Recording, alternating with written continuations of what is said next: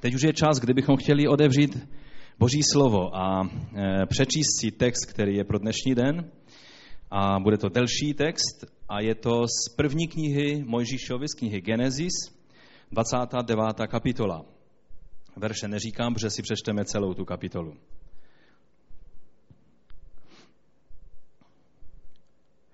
Máte to otevřeno? Můžeme číst? Genesis 29 od začátku. První Mojžišova od zač- 29 od začátku. Budu číst z Nové Bible Kralické. Jákob tedy směle vykročil na cestu a přišel do země synu východu. Tady vidíme Jákoba, jak eh, je napsáno, že směle vykročil na cestu, bylo to z Bételu, ve kterém se setkal eh, s pánem, měl takovéto zvláštní vidění, kdy viděl ty schody nebo řebřík, po kterém vycházeli a vcházeli eh, andělé a na vrcholu eh, těch schodů nebo toho řebříku stál sám hospodin a on se mu zjevil jako jeho Bůh, jako Bůh jeho otce Abraháma a Izáka. A to toho Jákoba, který vlastně utíkal z domu, protože nadělal dost paseku eh, ve svém, eh, ve svém domově. Eh, obelstil svého bratra, obral ho lstivým způsobem o prvorozenství. Ono je pravda, že ten bratr, že to nebylo třeba být Einsteinem, abyste ho obrali, protože on tak nějak o to moc nestál a tak e, nějakým způsobem se toho zbavil velice, velice jednoduše, pak toho sice litoval a čteme v Biblii, že s pláčem hledal místo k pokání, to znamená místo, kde by se to všechno dalo vrátit zpátky. Ale jak víte, už jestli jste pár pátků na téhle e, země tváří, tak víte, že věci se nedá vzít zpátky. Můžete činit pokání, můžete odčinit některé věci, ale spoustu věcí už nevemete zpátky. Co se stalo, už se neodstane. Minulost už nezměníme. Můžeme pouze z toho vzít ponaučení, abychom v budoucnu nedělali stejné chyby. A tak Jakob se setkává s Bohem, který, který mu ukazuje, že on má své záměry v jeho životě i přes jeho, jeho eh, zvláštní způsoby, jak obelhal svého otce, využil jeho slabého zraku a tak se představil, vlastně nic nebylo pravého na Jakobovi, všechno bylo jako, že? Byl jako bratr, chlupatý jako bratr, eh, smrděl po divočině jako bratr, eh, uvařil divočinu, jako by to dělal jeho bratr, když to udělala jeho maminka a dala tam ta všechna koření, které by se tam patřilo, patřilo dát a tak dále. Ale pak ta situace vyústila, že musel utíkat, aby ho jeho vlastní bratr nezabil. A v Bételu Bůh ho povzbudil a ukázal mu, že má s ním svůj plán. To je dobrá novina pro každého z nás, že i když uděláme chyby ve svém životě, takže Bůh ještě nezlomil nad námi svou hůl, ale má svůj plán s námi i nadále. No a tady je teda napsáno, že Jakob směle vykročil na cestu, viděl, že Bůh je s ním, tak to bylo všechno dobré. A přišel do země synu východu. Když se rozhlédl, spatřil v poli studnu. Poblíž ležela tři stáda ovcí, neboť ta studna sloužila k napájení stád. V jejím ústí však ležel veliký kámen. Pastýři ten kámen z ústí studny odvalovali, teprve když se tam zhromáždila všechna stáda a tehdy napájeli dobytek. Potom kámen vraceli zpět na jeho místo v ústí studny. Jakob se jich zeptal, odkud jste, bratři? Odpověděli z Cháranu. Zeptal se jich, a znáte Lábana, syna Nachorova? Odpověděli, známe. Zeptal se jich, daří se mu dobře? Odpověděli, dobře, podívej, jeho dcera Rachel právě přichází s ovcemi. Tehdy řekl, podívejte, do večera je daleko, teď přece není čas zhánět dobytek. Napojte ovce a jděte ještě pást. Odpověděli mu, to nejde, budeme moci napojit ovce teprve, až se zhromáždí všechna stáda a odvalí se kámen z ústí studny. A zatímco s nimi mluvil, přišla Ráchel ze stádem svého otce. Byla totiž pastýřka. Když Jákob spatřil Rachel, dceru svého strice Lábana a jeho stádo, přistoupil, odvalil kámen z otvoru studny a dal stádu svého strice Lábana napít. Na to Ráchel políbil a hlasitě se rozplakal. To byl způsob, jak se zdravili eh, blízcí příbuzní a jeho srdce bylo hodně dojato z toho, že vidí vlastně poprvé eh, v životě svou blízkou příbuznou. Když jí řekl, že je příbuzný jejího otce, že je Rebečín syn, běžela to povědět svému otci. Jakmile Lában slyšel zprávu o svém synovci Jákobovi, rozběhl se mu naproti. Objal ho, políbil a přivedl ho do svého domu. Když pak Jákob Lábanovi vyprávěl o všem, co se stalo, Lában mu řekl, opravdu jsi z mých kostí, z mého těla. A tak u něj zůstal celý měsíc. Potom Lában Jákobovi řekl, i když si můj příbuzný, nebudeš přece u mě sloužit zadarmo, že Jakob ne a ne odcházet z toho domu. Asi už víte proč, že? Řekni mi, co chceš za odměnu. Onen Lában měl dvě dcery. Starší se jmenovala Lea a mladší Ráchel. Lea měla jemné oči, ale Ráchel byla nápadně krásná, překrásná dívka. Jákob si zamiloval Ráchel a řekl, budu ti sloužit sedm let za tvou mladší dceru Ráchel. Lában odpověděl, dám, jí, dám ti ji raději než komukoliv jinému, zůstaň u mě. A tak Jákob sloužil za Rachel sedm let. A zdálo se mu to jako pouha chvíle, protože ji miloval. Vidíte, co dělá láska? Potom Jákob Lábanovi řekl, můj čas se naplnil, dej mi mou ženu, ať se s ní spojím. Lában tedy zhromáždil všechny místní muže a vystrojil hostinu. Večer pak vzal svou dceru Leu, přivedl ji k Jákobovi a ten se s ní spojil. Lában tenkrát své dceři eh, Leji daroval svou otrokyni Zilpu jako děvečku. Přišlo ráno a hle, byla to Lea. Jakob Lábanovi řekl, co jsi mi to udělal? Co pak jsem ti nesloužil za Ráchel? Proč jsi mě obelstil? Lában odpověděl, v našem kraji není zvykem vdávat mladší dříve než prvorozenou. Až s ní strávíš svatební týden, dáme ti i tu druhou. Za službu, kterou si u mě odsloužíš v dalších sedmi letech. Jakob tak učinil a strávil s ní svatební týden. Potom mu Lában dal za ženu svou dceru Ráchel. Také své dceři Ráchel daroval Lában děvečku, svoji otrokyni Bilhu. Jákob se tedy spojil i s Rachel a miloval ji více než Leu. Sloužil pak u Lábana ještě dalších sedm let. To slovo milovali více než Leu, tam je doslova, že Ráchel miloval a Leu nenáviděl. Ale ta nenávist znamenala v tom, v tom způsobu nebo v tom kontextu, jak je to tady řečeno, skutečně znamenalo, že láska k Rachel byla tak veliká, že ve srovnání s tou určitou lhostejností vůči Leji, i když Jakob se choval velice korektně vůči, vůči Leji, tak ale ten rozdíl, ten kontrast byl jako láska a nenávist. To nám ukazuje, že se můžeme chovat velice korektně k někomu. Můžeme dělat všechno, co je třeba. Ale ten člověk necítí z toho lásku. Ale ba naopak to vypadá téměř jako nenávist a ne jako láska. Když čteme tento příběh, tak slovo láska je tady hodně důležité a, a vidíme, že všichni lidé touží po lásce, chtějí prožívat lásku, chtějí být přijati. My jsme zpívali v té písni, že jsme v tvé náručí a že, a že chceme být a, a radujeme se z toho, že jsme v boží náručí. Ale vlastně člověk touží i potom, aby byl přijat člověkem. Je to tak? Každý člověk touží potom, aby mohl být objat, aby mohl být přijat, aby, aby mohl mít někoho. A kež by to byli ti nejbližší, kteří můžou dát na jeho přijetí a lásku. Každý, každý člověk. A neříkejte mi, že ne, a já to nepotřebuji. A, a já, nás, u nás doma se to takhle nedělalo a nějaké, nějakou přívětivo se nedávalo najevo. O to víc toužíš po přijetí a po lásce, akorát se bojíš probudit tohle vědomí, protože se bojíš, že budeš zraněn nebo zraněná. A tak vidíme, že tady bylo hodně lásky, hodně zamilovanosti, hodně touhy, ale také i velké zklamání a velká manipulace a prostě příběh jako ze života. 31. verš. Když hospodin viděl, ještě jednou to přečtu. Když hospodin viděl, slovo hospodin znamená co? Je to vlastně eh, slovo české, které je použ- nebo staročeské, které je vždy dáno do toho českého textu, tam, kde v původním jazyce v hebreštině je boží jméno Jahve. Takže když Jahve viděl, je to to nejsvětější jméno, které Židé nikdy nevysloví nahlas, protože se bojí, aby ho nepoužili nesprávným způsobem. Viděl, že Lea je nemilovaná. Hospodin to viděl.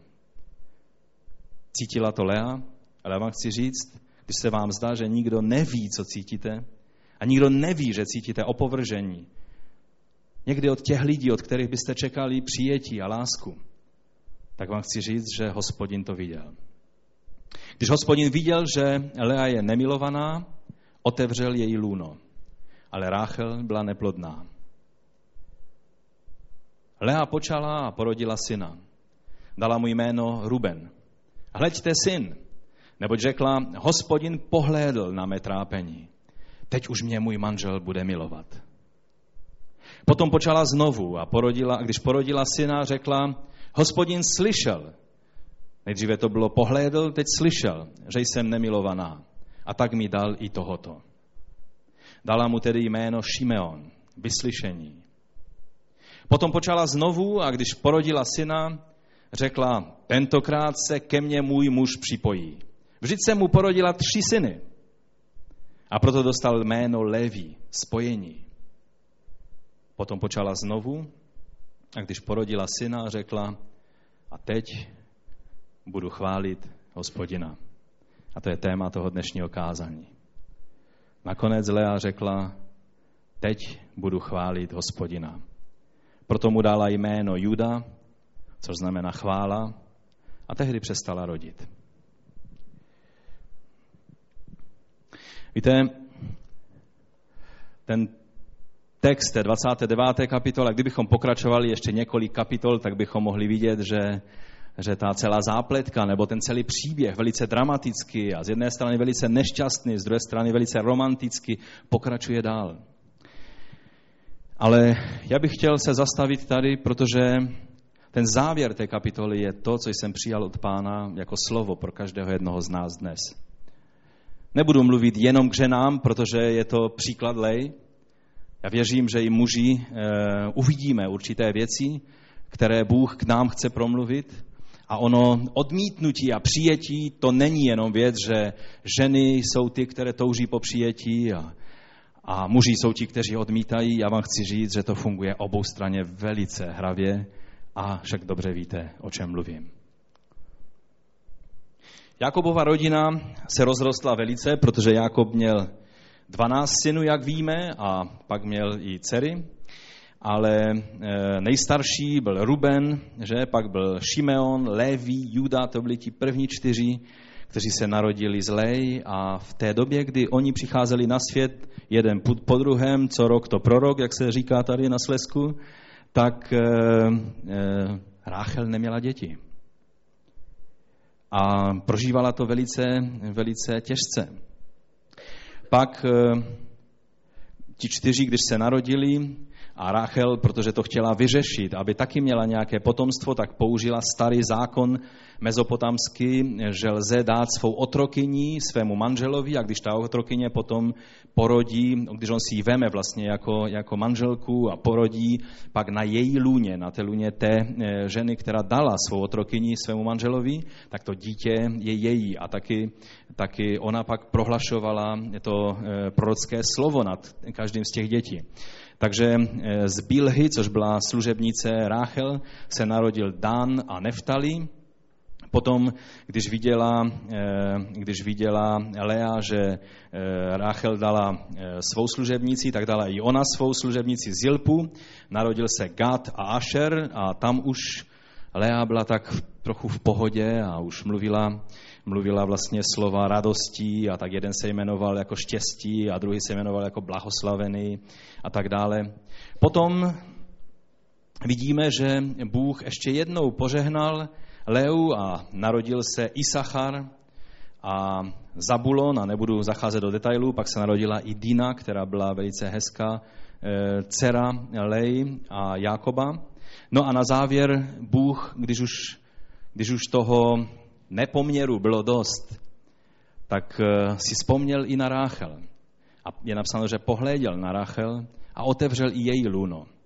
A porodila Josefa, ale vždy, když se rodili i ti eh, synové z té její služebnice, tak Ráchel mluvila takové dost, ne, dost nerozumná vyjádření. Bylo to, jako by to byl její úspěch a ne jako dar od hospodina. A pak, když se narodil, protože hned, hned jak se narodil Josef, tak dokonce i to jeho jméno vyjadřovalo touhu hned po druhém synovi. Protože mít syny v té době, tehdy, chápejme, to bylo úplně jiné, než je to dneska. Dnes, jestli se nám narodí syn nebo dcera, je to úplně jedno. Je to jedno, bratři a sestry? Doufám, že ano. Pokud ne, přijďte za mnou, vysvětlím vám to. Je to úplně stejné požehnání, jestli máte syny nebo dcery. Ale v té době, tehdy, tomu tak nebylo. Ten, kdo byl prvorozený, byl dvojnásobným dědicem. Byl zárukou toho, že ten rod nevyhyne.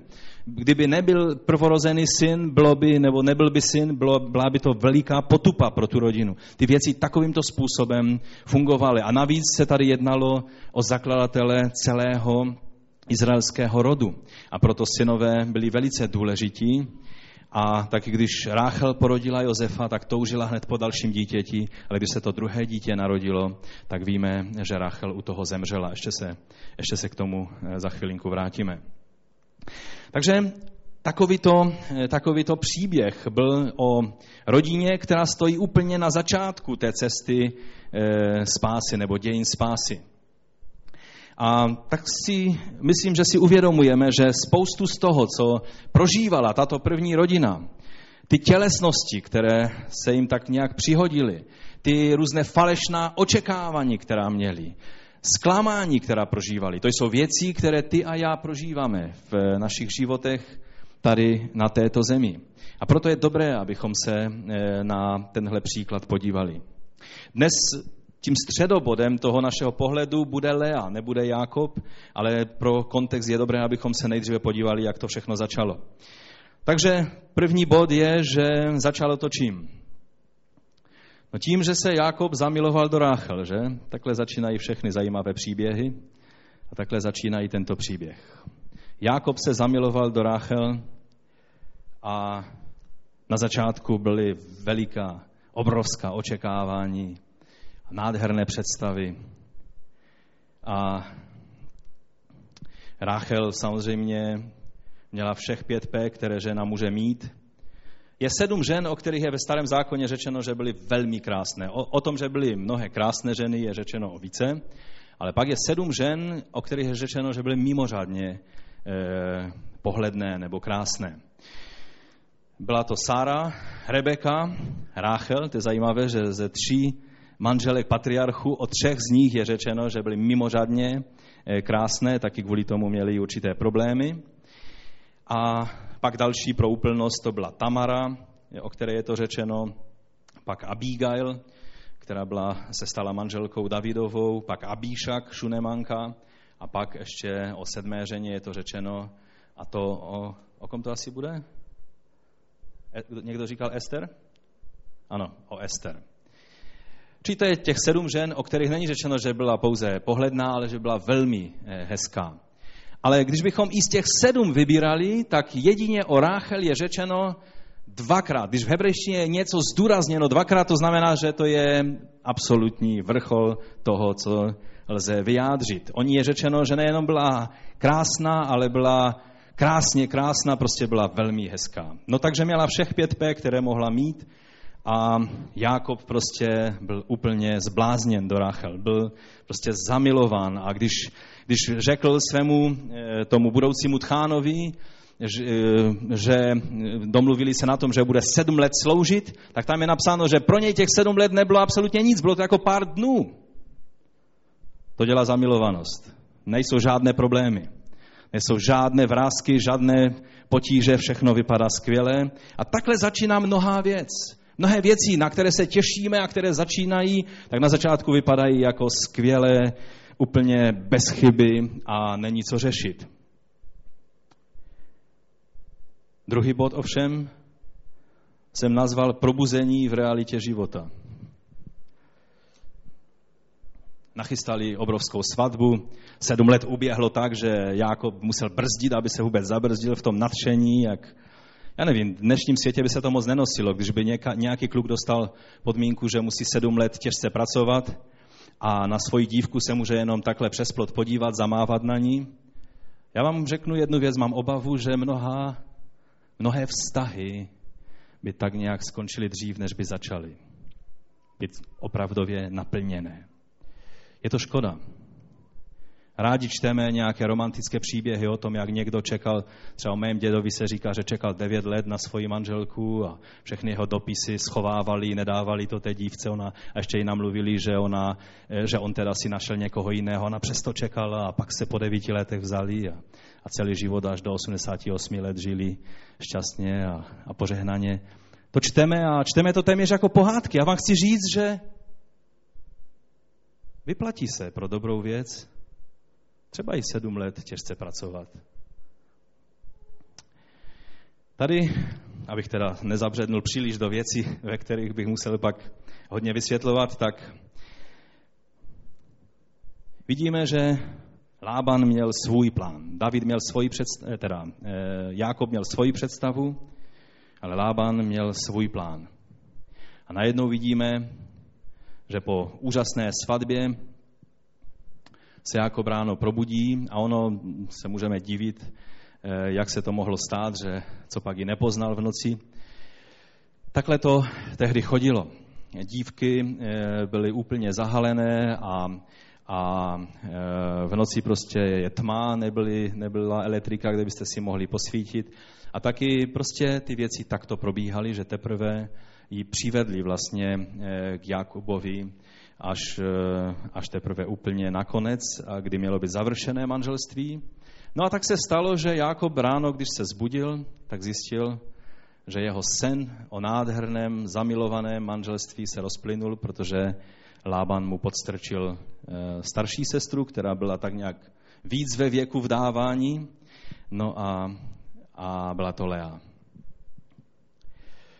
Takže často se stává, že to, na co se tolik těšíme, pak se probudíme do reality a není to takové, jak jsme očekávali. Už se, to vám, už se vám to stalo v nějaké věci? Neznamená to, doufám, eh, vždy v otázkách manželství, ale někteří mají pocit, že i v manželství, tak po nějakých, není to hned po první noci, že tam je nějaký ten medový měsíc, nebo jak se, ty libánky česky se tomu říká, že a, a já nevím, ty první roky a tak dále. Ale velice často tak nějak později se ta žena nebo ten muž probudí a místo té nádherné Ráchel je tam Lea. A co to s námi udělá?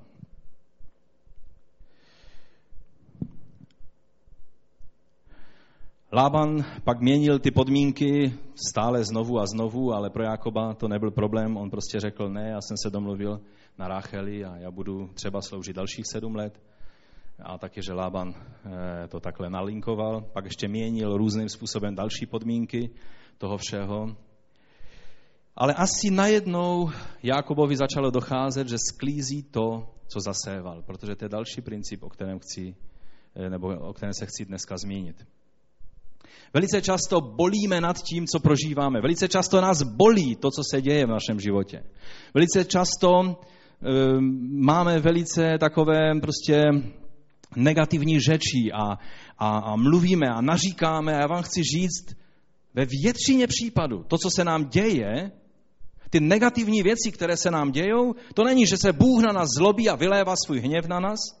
To není, že ďábel byl puštěn z řetazu a běhá za námi a stále nám ubližuje, ale v mnohem, v mnohem, v mnohem sklízíme jenom to, co jsme předtím zasévali. Bratři a sestry, řeknete, ale já jsem křesťan, jsem vydal svůj život pánu, ano. Ano. A Bůh přijal tvé pokání. A požehnal tě odpuštěním. Ale některé věci prostě už nejde vzít zpátky. Některé věci, které se staly a které jsme zaseli a které teď přinášejí dvojnásobnou a stonásobnou úrodu, už nejde zastavit. Oni prostě jsou. To není, že Bůh se, si teď zasednul na tebe a ty věci se dějí. To je prostě to, že to, co zaséváme, přináší úrodu. No a tak vidíme Jákoba, který předtím obelstil svého bratra o prvorozenství. A tady se dozvěděl, že dohoda dohodou, ale vdávat se bude podle tradice ta starší dcera. Kdysi doma využil slabý zrak svého otce Izáka a tady, když se po svatební noci probudil, tak měl za manželku Leu a o Lejí toho není řečeno hodně. Ale jedna věc je řečena o ní, že měla velice slabé oči. To je jediná vlastnost, kterou čteme o Leji.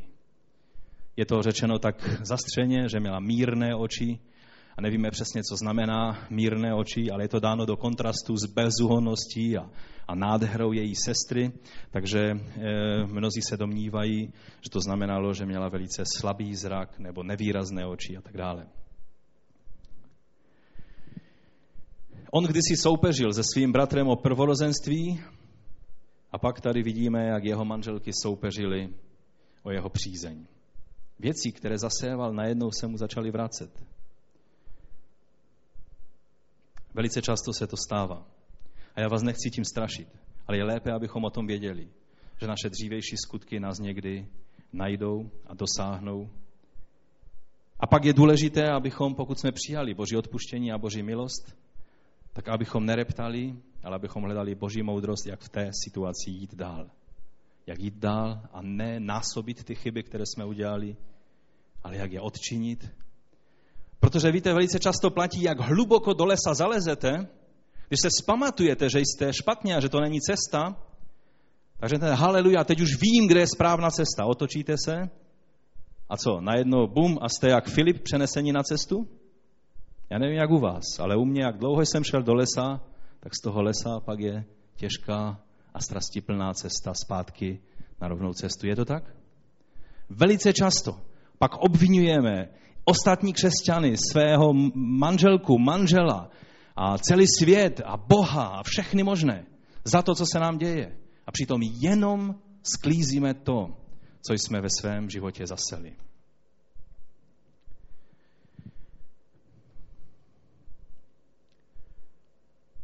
Ale dobrá zpráva na závěr tohoto bodu.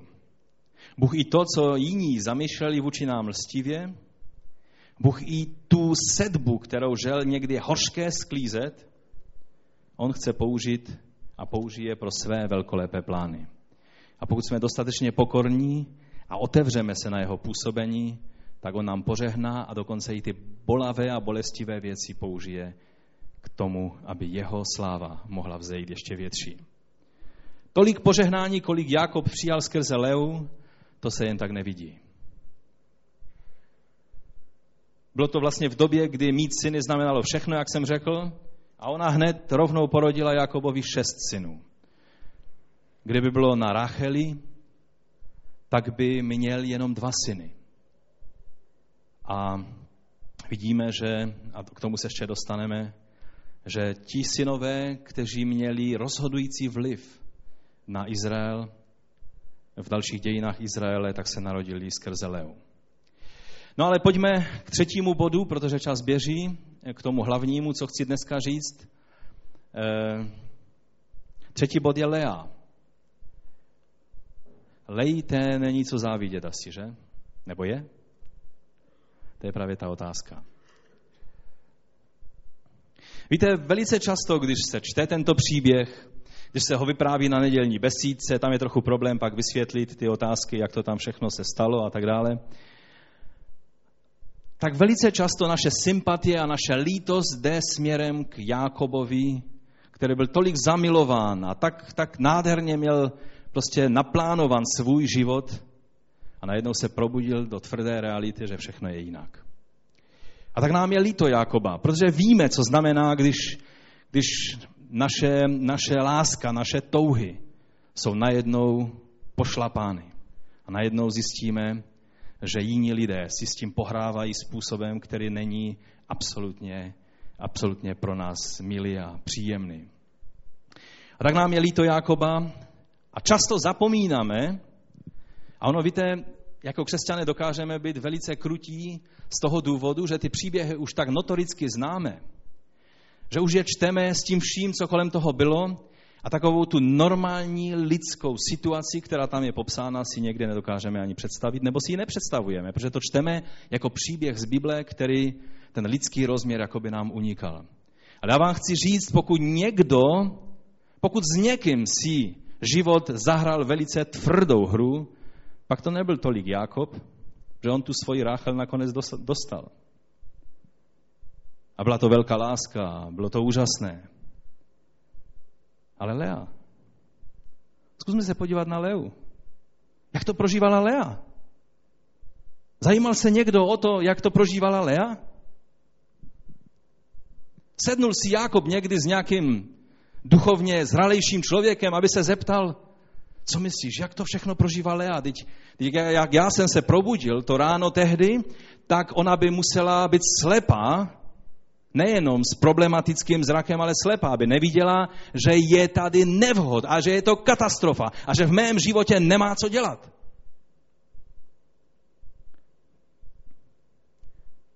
A pomyšlení, že to takhle to je.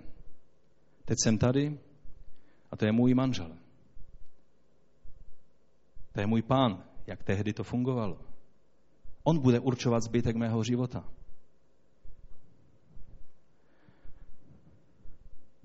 Jak to prožívala Lea? Když stále viděla, že veškeré emoce, veškeré, veškerá pozornost je věnována někomu jinému a ne jí.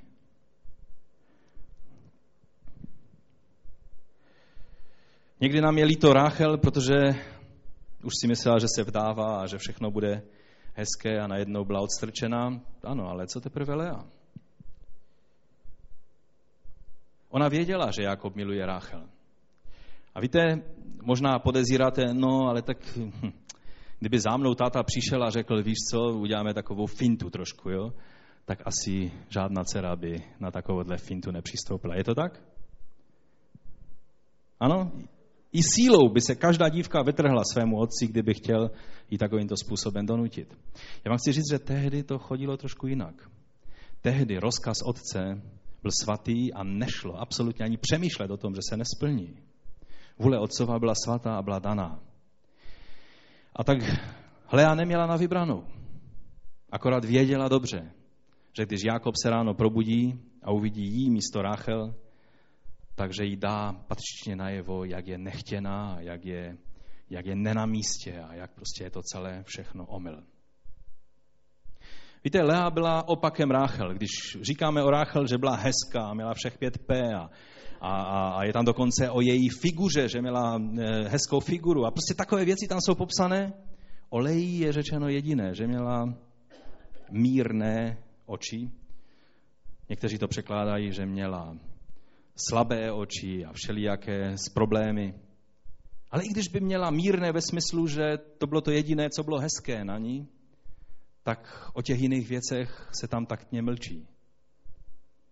A i podle reakce jejího otce, když ji takhle vnutil, bylo vidět, že eh, naděje na to, že se Lea vdá, byla dosti, dosti chabá. Ona to všechno o sobě věděla. Ona nebyla hloupá. Víte, někdy, někdy chceme podlehnout takovým těm všelijakým, všelijakým reklamám tohohle světa a dneska je moderní se povzbuzovat a říkáme všechno možné. Ano, nejsou nehezké ženy, jsou jenom ženy, které se neumí upravit nebo udělat hezkými. A, a to všechno je pravda. Ale tam hluboko v srdci mnozí lidé chodí velice zranění z toho, jak jim to život nadělil, jakou situaci ve svém životě mají. Vidí úspěchy a úspěšnost a pozornost, která je věnována těm ostatním, ale nejsou to nikdy oni. A vy je můžete povzbuzovat takovými těmi, ale teď si z toho nic nedělej, teď na tom nezáleží. Ale ta povzbuzení moc nefungují. Že ten člověk když je sám, tak ví, jak na tom je. A Lea byla starší, nebyla naděje, že se bude vdávat, pokud to nezařídí otec takovým podvodným způsobem. Dokonce její jméno znamenalo kráva. Někteří to se snaží přeložit jako, jako, jako gazela, ale, ale není to úplně přesné. Jméno Ráchel samozřejmě bylo ovečka, že? Ale já byla prostě kráva.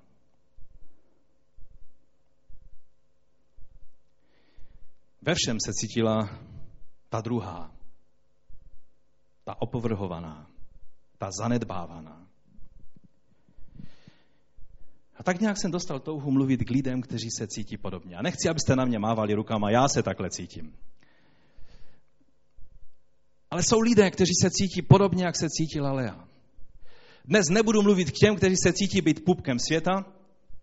Vy můžete jít domů, kteří se cítíte, že máte všech 5P a všechno vám funguje v životě a co chcete, to máte a prostě jste nejchytřejší. Samozřejmě, samozřejmě děti, které jsou v rodinách, ve kterých takový ten kult dítěte je, je pěstován a stále jim je vštěpováno, jak jsou nejlepší jak jsou super. Já neříkám, abychom ponižovali své děti. Ale je dobré občas naše děti držet v realitě. Nemusíš být nejlepší ve třídě. Já tě budu mít stejně rád, i když přineseš občas pětku a, a nebudeš mít nejlepší vysvědčení.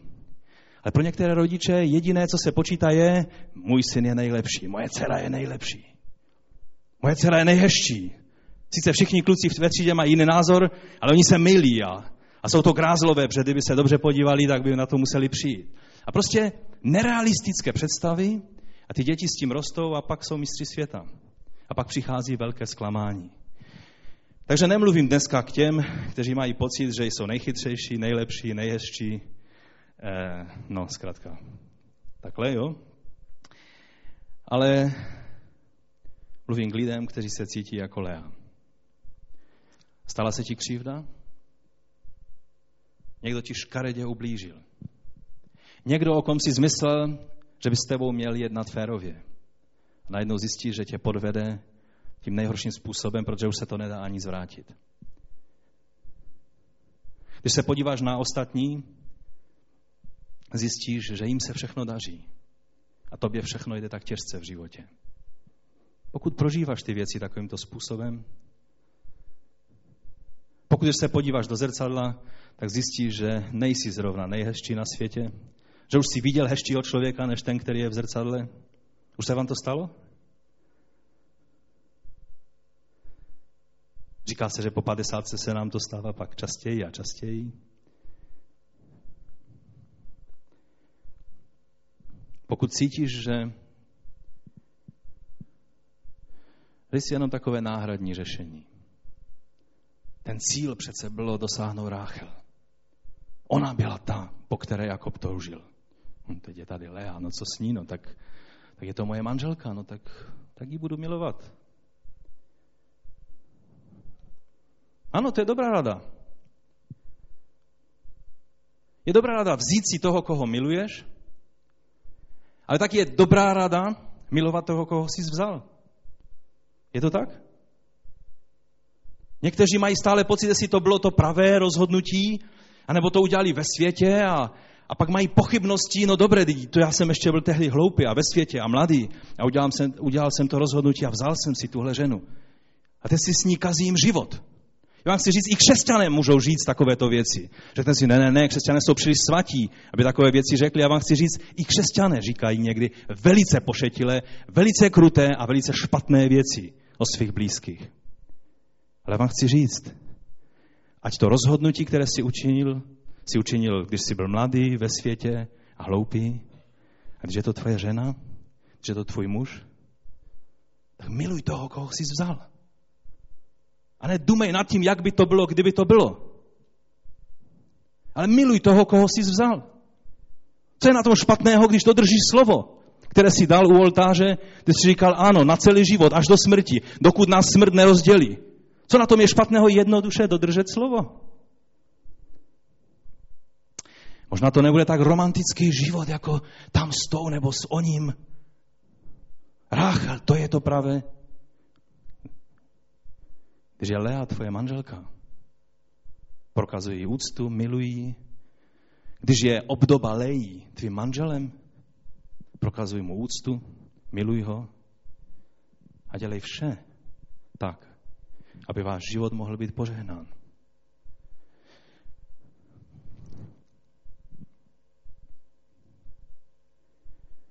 Protože být v kůži člověka, který není přijímán a není milován, není lehké když nechtíc dáváme najevo nepřijetí a, a, a nelásku svým blízkým. Někdy rodiče dětem, někdy děti rodičům. Tak je to velice zraňující. A zanechává to hluboké rány v duši každého člověka. Možná cítíš, že tvůj manžel nebo manželka je s tebou, ale jejich zájmy, možná to není nějaká Ráchel, za kterou by se ohlížel tvůj manžel. Když je křesťan, tak se nebude ohlížet. Ale možná to jsou nějaké věci, nějaké podnikání, nějaký zájem, nějaký, nějaký sport, něco, co je vášní jeho života. A ty víš, že jsi na druhé koleji. Cítíš se jako, jako Lea. Víte, Lea byla jako každý z nás. Cítila obrovskou touhu být milovaná, být přijatá. Ano, zpíváme o tom, že jsme v náruči Otcově, že Bůh je náš Otec, který nás přijímá. A to je krásné a úžasné. Ale tam v hlubi srdce toužíme potom, abychom byli přijetí i lidmi. Amen? Každý člověk to potřebuje. Kdy to bylo naposledy, kdy jsi pocítil, že ti někdo položil na rameno ruku a řekl, jsem tak rád, že tě, že tě máme, nebo když je to manžel, manželka. Kdy naposledy si mohl cítit slova lásky a přijetí a vděčnosti. To jsou věci, po kterých lidé touží a chtějí prožívat. A Lea nebyla výjimka. Někdy ji bereme jako, no, ona hraje tu roli Lej, takže by se měla podle toho chovat. Ona měla stejné touhy jako Ráchel. Kde je napsáno, že hezká dívka může mít různé představy a plány a touhy a vize do svého života? A dívka, o které se neříká, že je tolik hezká, už tyhle plány a touhy nemá. Má je stejně taktéž. Ve svých postojích velice často jsme krutí, jako byl Jákob. Víte, on to dělal nevědomky. To nebylo, že on si zasednul na leu. Prostě Prostě to bylo celé z jeho, podle jeho názoru omyl. Lában to udělal velice nesprávným způsobem. No ale on ji přijal jako svoji ženu a tak nějak prostě ji přijal, no. Byla tam. Ale jeho oči byly směrem k Ráchel. Ale já tu jeho vlažnost pocitovala jako nenávist. A velice často dáváme někomu tak najevo, třeba ve sboru, tak najevo zájem, mluvíme jenom s tím člověkem, že ti ostatní lidé to cítí, jako bychom je nenáviděli. A víte, jsme jako rodina Boží. A ty věci, i když budeme tisíckrát říkat, že ne a že jsme zralí, ale ono, ono nás to zraňuje, když někdo nám ukáže záda a nemá o nás zájem. Je to tak? Prožíváme to takovým způsobem. No ale já to taky tak prožívala, i když Jakob to neplánoval takhle udělat.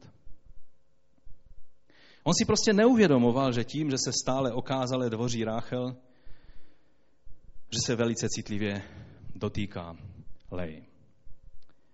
Mnohdy rodiče nevědomky, jedno z jejich dětí je velice úspěšné a, a tak všechny ostatní děti srovnávají s tím dítětem. Vidíš, už nejsi jako Honzík, už nejsi jako, jako, jako já nevím, uh, Karlík, prostě jsi jiný. Proč, proč jemu se to může dařit a, a tobě ne a ne se to podařit? To jsou, to jsou velice těžké věci, které můžeme udělat vůči svým dětem.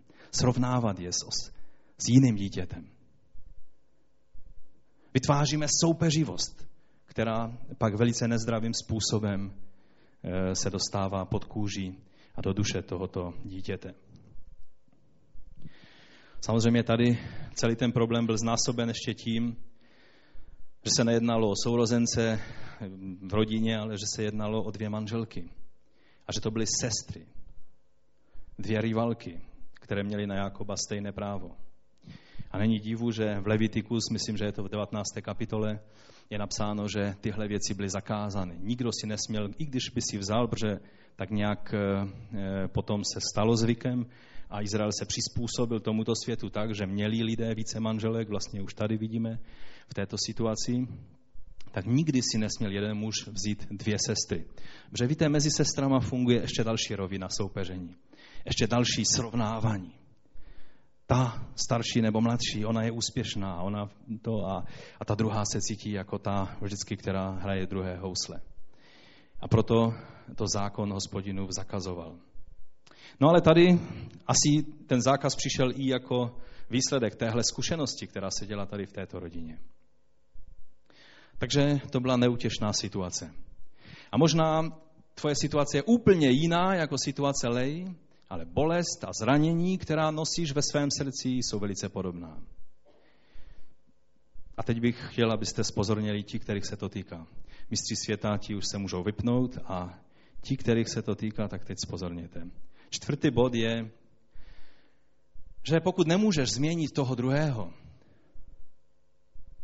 změň se ty. Lea nemohla změnit Jákoba. Bylo to absolutně nemožné. To je ta hlavní věc, kterou chci dnes podtrhnout. To je tajemství, které když uvidíme, tak nám to pomůže v našich postojích a v našem životě a, a v našich rodinách, manželstvích. Lea nemohla změnit Jakoba. Ona mu nemohla vzít to srdce, které bušilo pro Ráchel. Mohla nebo nemohla? Nebyla šance.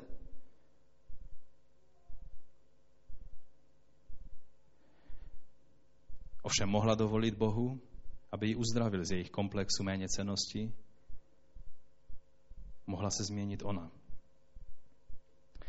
Pojďme si ještě jednou přečíst závěr té kapitoly. Jak, jak se to stalo? Tam čteme od 31. verše, že když hospodin viděl, že Lea je nemilovaná, otevřel její lůno, ale Rachel byla neplodná.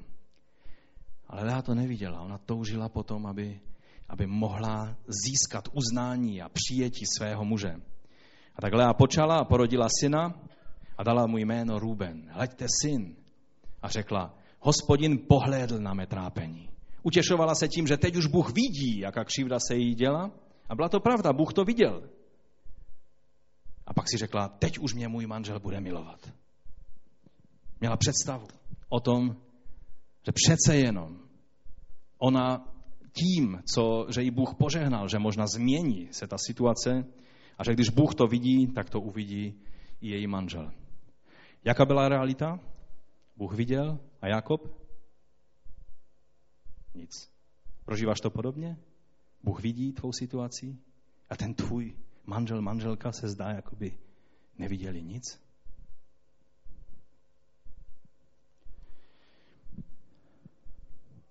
Potom počala znovu a když porodila syna, řekla, hospodin slyšel, předtím viděl, teď slyšel, že jsem nemilovaná.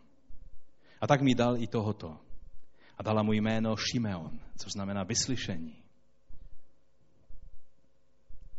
A potom znovu počala, že Bůh ji skutečně žehnal. A porodila syna a řekla, a tentokrát se ke mně můj muž připojí. Vždyť se mu porodila tři syny. Připojil se?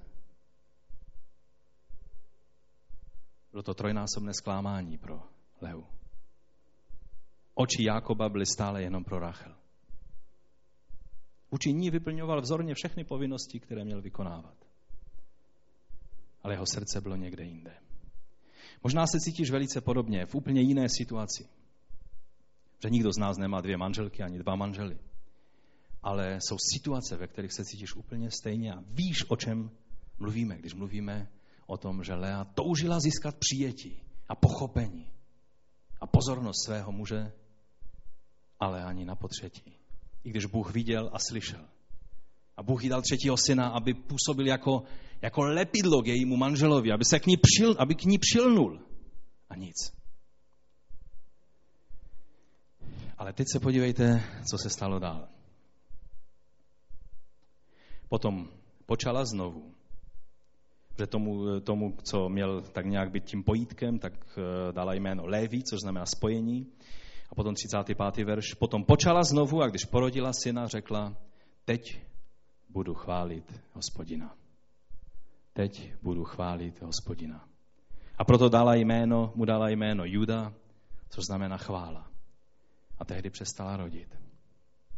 Víte, nejdříve Lea zápasila. To je ten princip, který vám chci dnes ukázat. Nejdříve Lea zápasila o přízeň svého muže. Nejdříve se tolik zajímala o to, jestli bude přijata člověkem nebo ne, že zapomínala to vidět v té správné perspektivě, že je to Bůh, který ji přijal. A že to je to podstatné. A tak, když se narodil Ruben, řekla, hospodin vidí mé trápení. Pak měla falešné naděje, teď mě už bude můj manžel milovat. Pak se narodil Šimeon, hospodin slyšel, že jsem nemilovaná a tak mi dal i tohoto.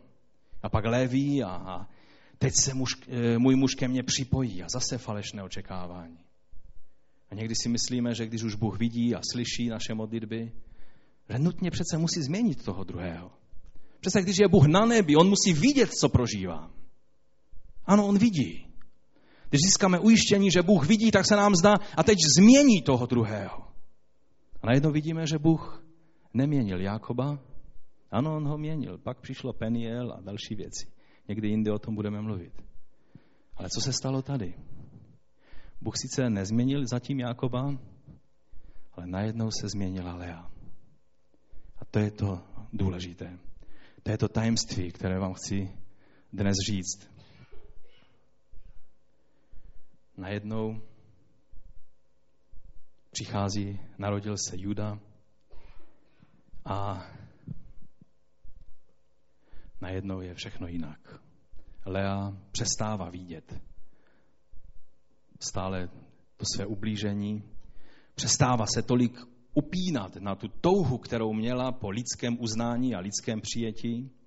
Víte, pro tu touhu někdy nevidíme to, co je objektivní skutečnosti.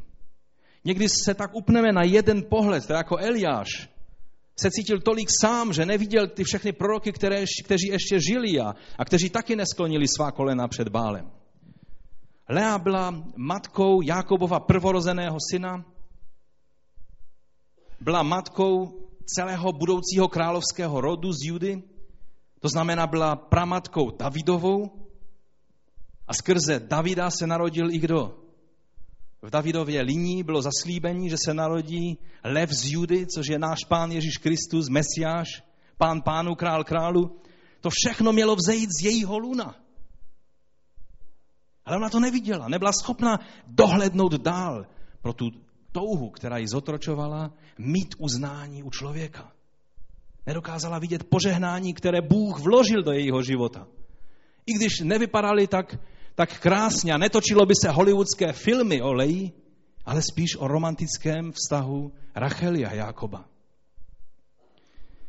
Vždyť byla matkou nejenom královského rodu, ale byla matkou i koho? Lévího. Kým byl Leví? Kdo pocházel z Levího? Celý kněžský rod pocházel z Lévího. Všichni kněži, kteří v Izraeli sloužili, a dnes je velká zháňka po potomcích koho? Lévího v Izraeli, protože chtějí obnovit bohoslužbu a hledají potomstvo Lévího, kteří by mohli sloužit jako kněží. Kdo byl z Lévího rodu takový známý Izraelec? Nejznámější, kromě Ježíše Krista. Mojžíš. Mojžíš je srovnávan s Ježíšem, protože Mojžíš dal zákon a Ježíš přinesl milost. A Mojžíš byl lévita, pocházel z tohoto, z tohoto rodu. Byla matkou jak královského rodu, tak i kněžského rodu, ale pro tu touhu po lidském uznání, po lidském přijetí, ona tyhle věci nebyla schopna vidět až do okamžiku, než se narodil Juda, a najednou Lea řekla, udělám jinou věc. Vzdám chválu Bohu. Pozvednu své ruce. Nevím, sestry by mě museli dostat do obrazu, jestli hned po porodu lze pozvednout ruce. Lze, sestry? Dělala jste to některá hned po porodu, že byste zvedla ruce a řekla haleluja, amen? Já bych vám tak nezvedám ruce, ani hlavu bych nemohla si zvednout. Já vás obdivuji a jste velice, velice odvážné. Ale najednou Lea začala mít touhu chválit hospodina. Vzdat chválu pánu. A podívala se na toho malého drobečka a Juda se už asi usmíval a povzbuzoval svoji maminku ke chvále. A tak začala chválit pána. A řekla, je pochvalen hospodin a ty se budeš jmenovat Juda. Budeš se jmenovat Chvála. A tak vždycky potom, když chodili ti kluci, tak jeden Ruben jí připomínal, Bože, pohleď na, na mé ponížení a na ty mé neuskutečněné touhy. A pak Šimeon, Bůh slyší. Je to, v kořenu je to stejné jméno jako Išmael. Protože Hagar taky toužila potom, aby Bůh slyšel, co se jí stalo. A pak Léví, Není možné, že ten můj manžel nepochopí, že tohle je to, co nás spojuje. Samé touhy po lidském uznání a přijetí. Ale pak, když volala čtvrtého kluka, Judo, chválo, probuď se. A to chci říct i vám.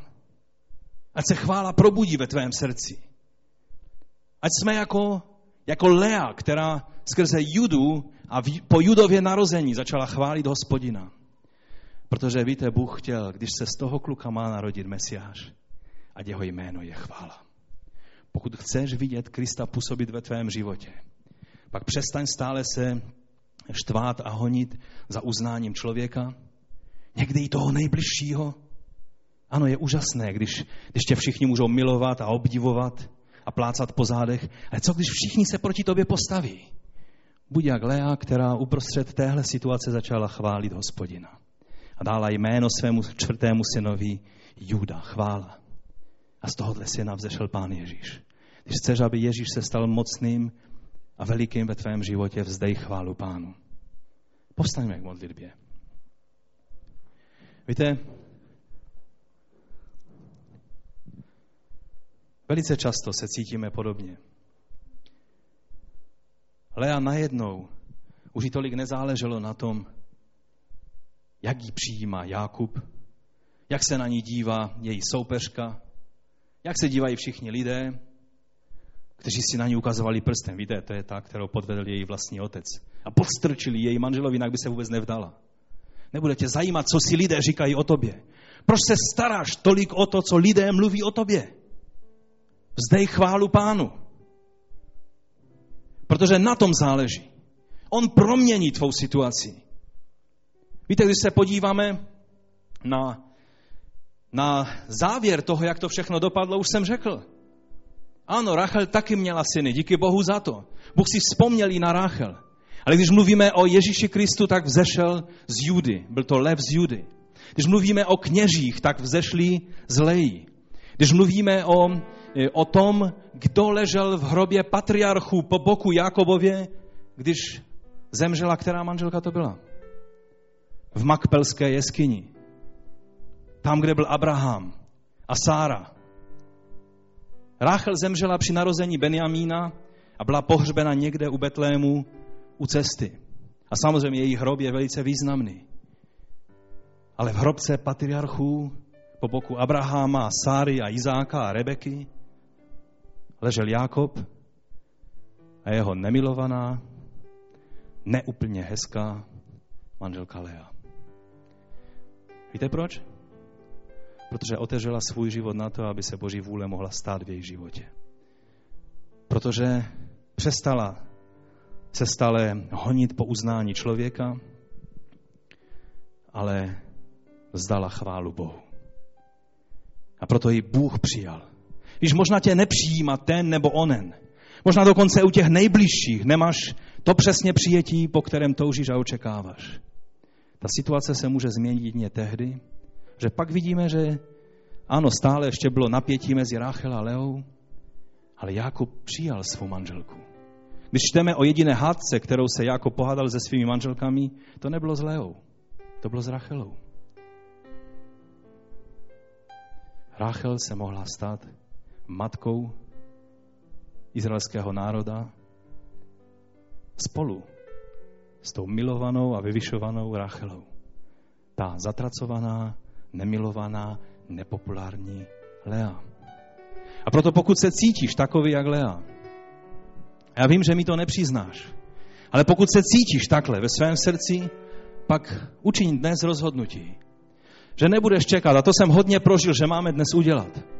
Ano, když tady můžete přijít dopředu jako manželé a říct, chceme, chceme vzdat chválu pánu z prostřed našeho manželství, pak je to skvělé. Ale mnozí z vás možná nebudete moci přijít společně, protože váš manžel nebo manželka by s vámi nesouhlasili. Možná tady ani nejsou, protože nechtějí být. A možná tě bolí situace, která vznikla. A možná prožíváte se svými dětmi rozdělení a, a tebe bolí, jakým způsobem třeba tvé děti jednají s tebou, nebo když jsi dítě, jak, jakým způsobem s tebou jednají rodiče. A neříkej, pane, proměň mého manžela a mou manželku. Pane, udělej něco, teď ty vidíš, hospodine, ty jsi ten, který vidíš. Ty jsi ten, který slyšíš. Ty jsi ten, který můžeš přitáhnout. Ale řekni, já vzdám chválu hospodinu.